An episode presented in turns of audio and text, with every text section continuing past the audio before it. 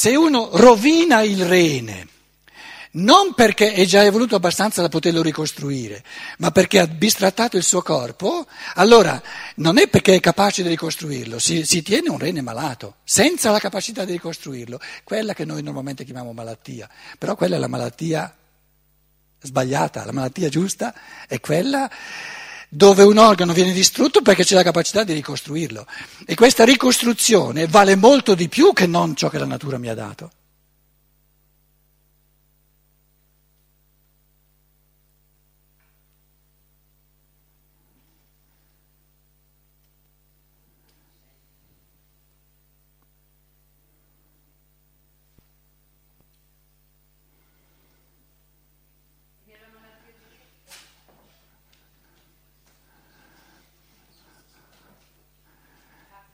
Malattia genetica. Allora, Uppala. Se, se, i pensieri sono giusti si possono, eh, come dire, esemplificare in, eh, in tutte le direzioni. No? Allora, tu dici malattia genetica. Qui abbiamo lo spirito l'io, che vuole incarnarsi. Prima di incarnarsi, qui c'è papà, anzi scriviamo prima la mamma che è più, più importante, mamma, papà, fanno una simbiosi, salta fuori un fondo, un fond, ehm, materia ereditaria, come la chiamate in italiano? Materiale ereditario.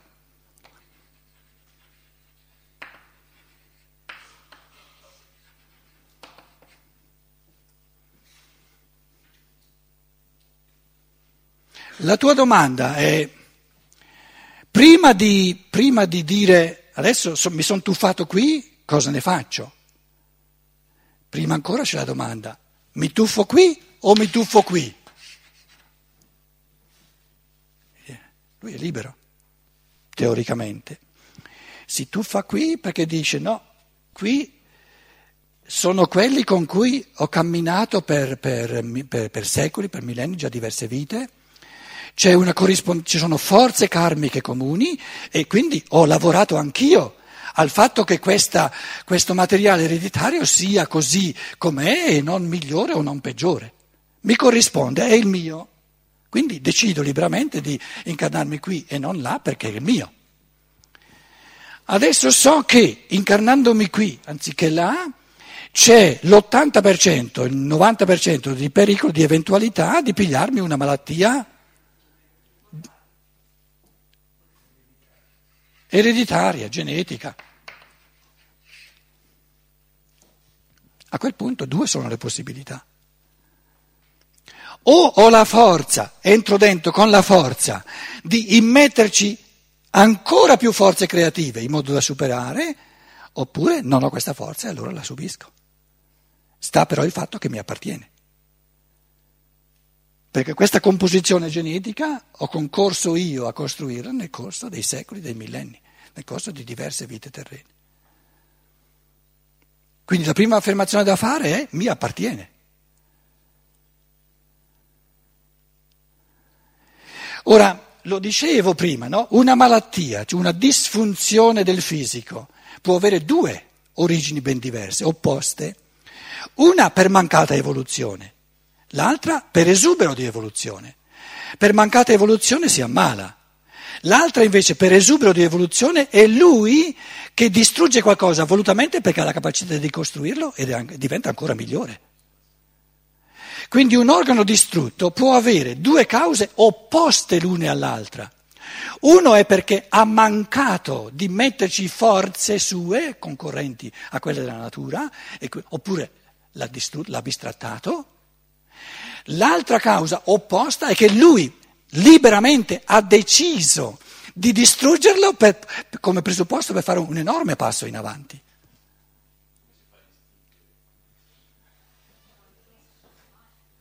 Il medico deve, deve, deve, sviluppare ciò che si chiama l'occhio clinico. E l'occhio clinico lo sviluppi guardando come l'uno, una, un organo distrutto, se subisce diventa sempre peggio, e l'altro invece guarisce, guarisce, guarisce, guarisce, diventa ancora meglio di prima. In altre parole, eh, tu dici come si fa a saperlo? Qual è l'origine di tutto quello che sappiamo? La percezione. Senza percezione non c'è sapere. Guarda.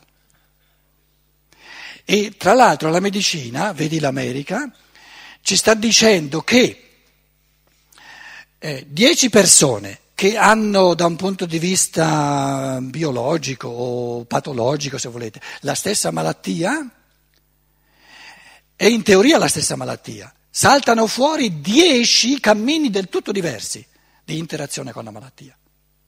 Nell'uno diventa sempre peggio, nell'altro diventa sempre meglio, e poi con, con, con gradini intermedi. E questa è questione di percezione, di guardare. Ci sono libri interi in America che, che dimostrano che se, se, se l'ammalato è una persona che prega, guarisce meglio che non un ateo.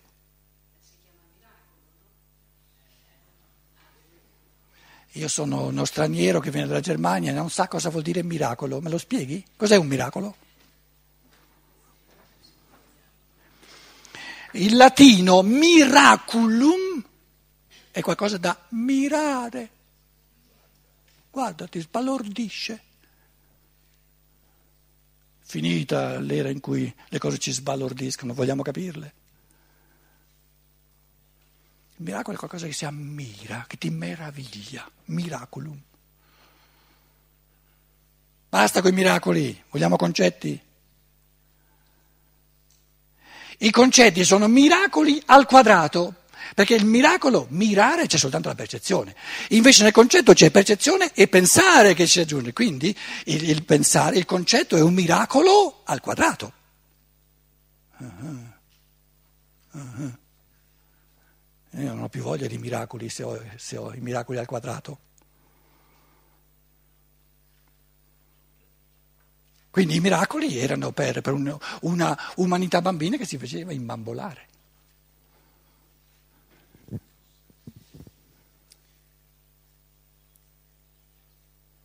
Pietro. Non mi dite che sono cattivo con la Chiesa Cattolica, io sto dicendo le cose come sono. O sono troppo cattivo? Troppo buono, grazie, sì, va bene, va bene. È importante il contesto nel quale si tuffa quello che decide di, con la malattia genetica? È importante il contesto per la sua evoluzione? Ma cioè voglio dire, Ma, la sua famiglia. Ma vorresti dire che non è importante il fatto che te sei nata eh, eh, come donna anziché come maschio, sei, eccetera, eccetera, italiana anziché cinese? Non è importante? ok. E come? E come? Sì, ma è importantissimo. Lei poneva la domanda, è, una, è, una, è forse una cosa secondaria? Certo è necessario, ma lei chiedeva è forse secondario? No, ho detto è importante, punto di, è importante, punto di domanda. Rispondi. Penso Più che... importante non si può, perché senza di quello è aria fritta.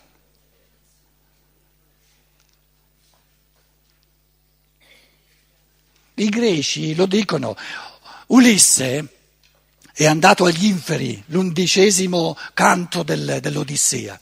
E lì incontra, tra gli altri naturalmente Agamennone, incontra Achille che gli dice, Ulisse, torna, torna, torna via nel mondo. De, nel mondo. È meglio essere un, sfa, un facchino a servizio di un re che non una larva di uomo da morto. E cos'è che ci manca al morto? Il corpo. I, I, greci ti dicono senza corpo, cioè senza, senza ingredienti genetici di incarnazione, l'uomo è aria fritta, non è un uomo. Perciò il Logos, quando l'ha capito, si è fatto carne. Grazie. Quando l'ha capito ce l'ho aggiunto io, eh. L'aveva sempre capito, perché lui, lui ha creato l'uomo. In altre parole, abbiamo un cristianesimo che non ha ancora neanche cominciato a essere cristiano, perché vive di spiritualismi che sono più buddisti che cristiani. Cioè, questa affermazione fondamentale, eh, logos, sarx e geneto, il logos si è fatto carne, e il cristianesimo non ha ancora avuto la forza di pensiero di prenderla sul serio. La scienza dello spirito è nata per prendere sul serio questo carattere di incarnazione dello spirito umano, se no è un angelo.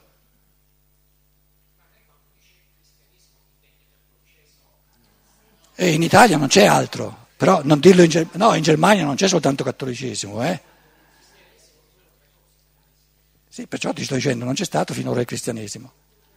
Sì, ma il cristianesimo tradizionale non è soltanto cattolicesimo, in Germania ti darebbero dei suoi, degli schiaffi a capito.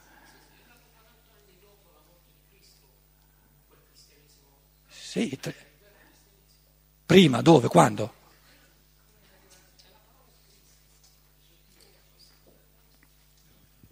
Dai, dai il microfono.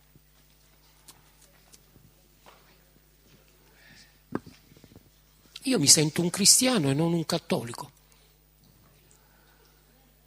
Io non mi sento neanche ancora cristiano. Sei fortunato. Cattolico non mi interessa, E però... che strano. Com'è? Tutte le volte che lei parla del cristianesimo ravviva la mia fiamma cristiana. Quindi lei a parole è molto lontano. Lo prendo come una Sì. provocazione. Sì, ma certo, ma va bene, tutto vuole essere provocazione Perché non pensare. vorrei che fosse il suo vissuto però a farle dici- parlare in questi No, termini. No, no, no, scusa, il problema è che tu ci devi dire cosa intendi con, con la parola cristianesimo. Non ce l'hai detto. Cosa intendi? Che, che- che vuol dire? Io quando sto nel pensare, e lei sta nel pensare, siamo fratelli, perché stiamo tutti e due nella stessa dimensione. E che c'entra con il cristianesimo? Io ti ho chiesto cos'è il cristianesimo. Ama il prossimo come te stesso, è la stessa Oh, cosa. noi. Il regno dei cieli è dentro di te. Lo stiamo dicendo oggi. Ma quello l'ha detto anche il Buddha. C'entra nulla col cristianesimo. Come non c'entra La nulla? domanda cos'è il cristianesimo chiede cos'è specifico del cristianesimo, non cos'è comune col buddismo. Ama il tuo prossimo come te La stesso? intendo come lei ha presentato ieri sera la percezione dell'esperienza corporea di Cristo. Lei, eh, mi scusi, lei quando ha presentato il riferimento ciclico, dopo quello di egizio, assiro, babilonese, noi abbiamo avuto il palitonetico di greco-romano. Guarda caso, proprio lì c'è l'incarnazione del Logos. Il volto di Cristo di Steiner le parla di una maniera io mi sono riavvicinato a Cristo leggendo il libro Il volto di Cristo di Steiner. Benissimo, ma io ti ho chiesto cosa intendi con la parola cristianesimo. Nel momento in cui prendiamo coscienza che ognuno di noi è una parte del Logos incarnato, quindi vedere nell'altro il proprio Logos, vedere l'altro come tuo fratello e tuo specchio. Questo è Cristo.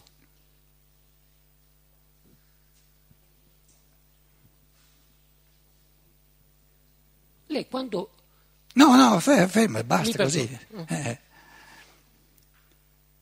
Basta, basta. Le, mm, i, I volti qui dicono sì, ci sforziamo di capire, ma insomma mm, non siamo sicuri di capire veramente cosa vuol dire. Io direi, quando usiamo la parola cristianesimo, ci riferiamo a due cose fondamentali. Ci riferiamo a un fenomeno culturale, visibile, percepibile, che dura da duemila anni e questo è ciò che chiamiamo il cristianesimo tradizionale, di cui fa parte la Chiesa cattolica, la Chiesa protestante, eccetera. no? L'altra domanda è, oltre a questo cristianesimo reale, eh, c'è un cristianesimo puro che, come l'ha inteso forse colui che, che- a cui si rifer- il Cristo a cui si riferisce questo cristianesimo o è la stessa cosa? Allora io dico, c'è un fenomeno culturale che noi chiamiamo cristianesimo che è così com'è, ognuno si fa i suoi pensieri. Poi c'è l'affermazione che troviamo soprattutto nei Vangeli, che duemila anni fa, quello che i greci chiamavano il logos, è diventato percepibile in un uomo. Allora io dico, però lo dico io adesso, il cristianesimo puro, indipendentemente da, da come è diventato poi reale, così come c'è un, un, comunismo puro, che può essere puro Vangelo, e poi il comunismo così come è diventato reale in Russia, eccetera, eccetera, eccetera. No? Il cristianesimo puro, così come lo capisco io, è la percepibilità del logos, il logos diventato percepibile, nel Vangelo il logos è diventato carne, per dare all'uomo la possibilità di evolvere il suo pensiero in modo tale che, partendo da ogni percezione, crea lui, pensando, il concetto che c'è alla base. E vive la, la transustanziazione, quindi l'essenza del cristianesimo è la transustanziazione compiuta dal pensare umano, che ritransustanzia il logos diventato percezione in un logos fatto di concetti.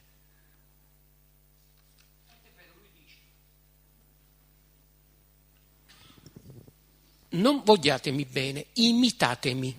Lui dice chi? Gesù, nella parola, nel Vangelo di Giovanni. Imitatemi. No. E con la sua morte, la morte della percezione, proprio con la sua morte, ha dato a noi la possibilità di mettere in pratica l'esperienza del Logos dentro di noi.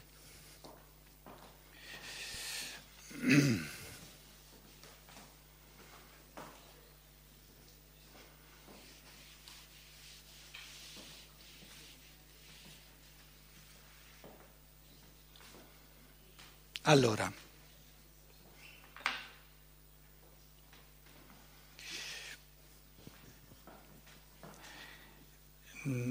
serve a nulla buttare lì cose mm, emotivamente con calma di pensiero. Allora andiamo avanti. Ci sono due categorie fondamentali nei Vangeli, poi come sono state capite o non capite o non comprese nel cristianesimo reale, eccetera.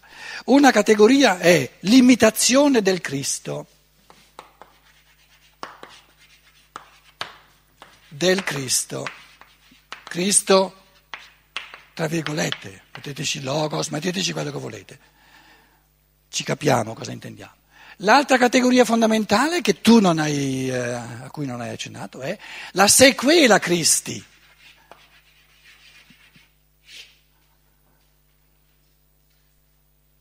La parola c'è in italiano, la sequela, la sequela di Cristo.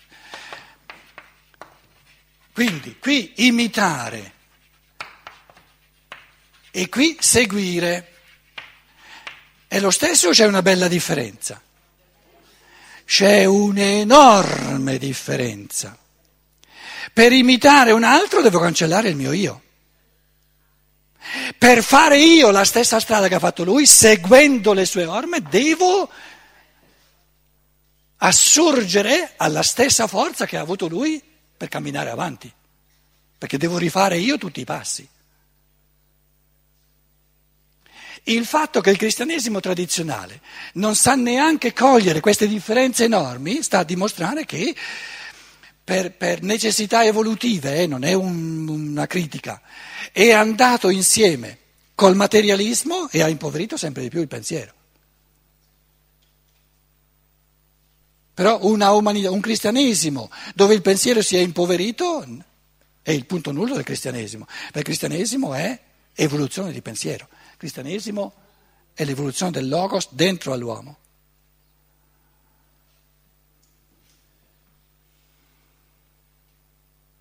Quindi uno, la scienza dello spirito ti dice non si tratta di imitare il Cristo, te, immagina te, adesso io imito il logos che ha creato il mondo.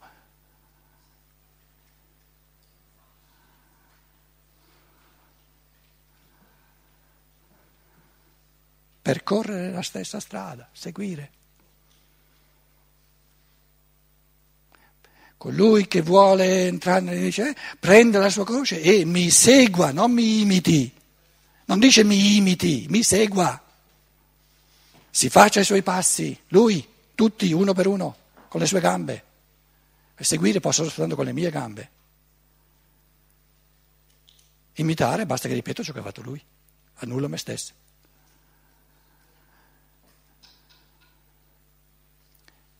Quante persone vorrebbero imitare Francesco d'Assisi? Perché non lo vogliono seguire?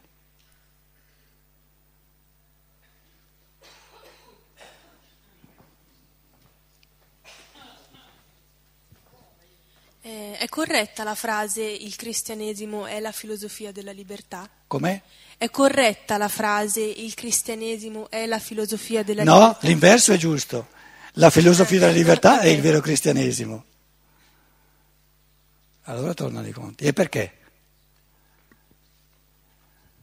Perché mi eh, rifaccio quel, il cammino del Cristo. Perché l'essenza del cristianesimo è l'evoluzione individualizzata del pensiero e l'essenza della filosofia della libertà è l'evoluzione individualizzata del pensiero.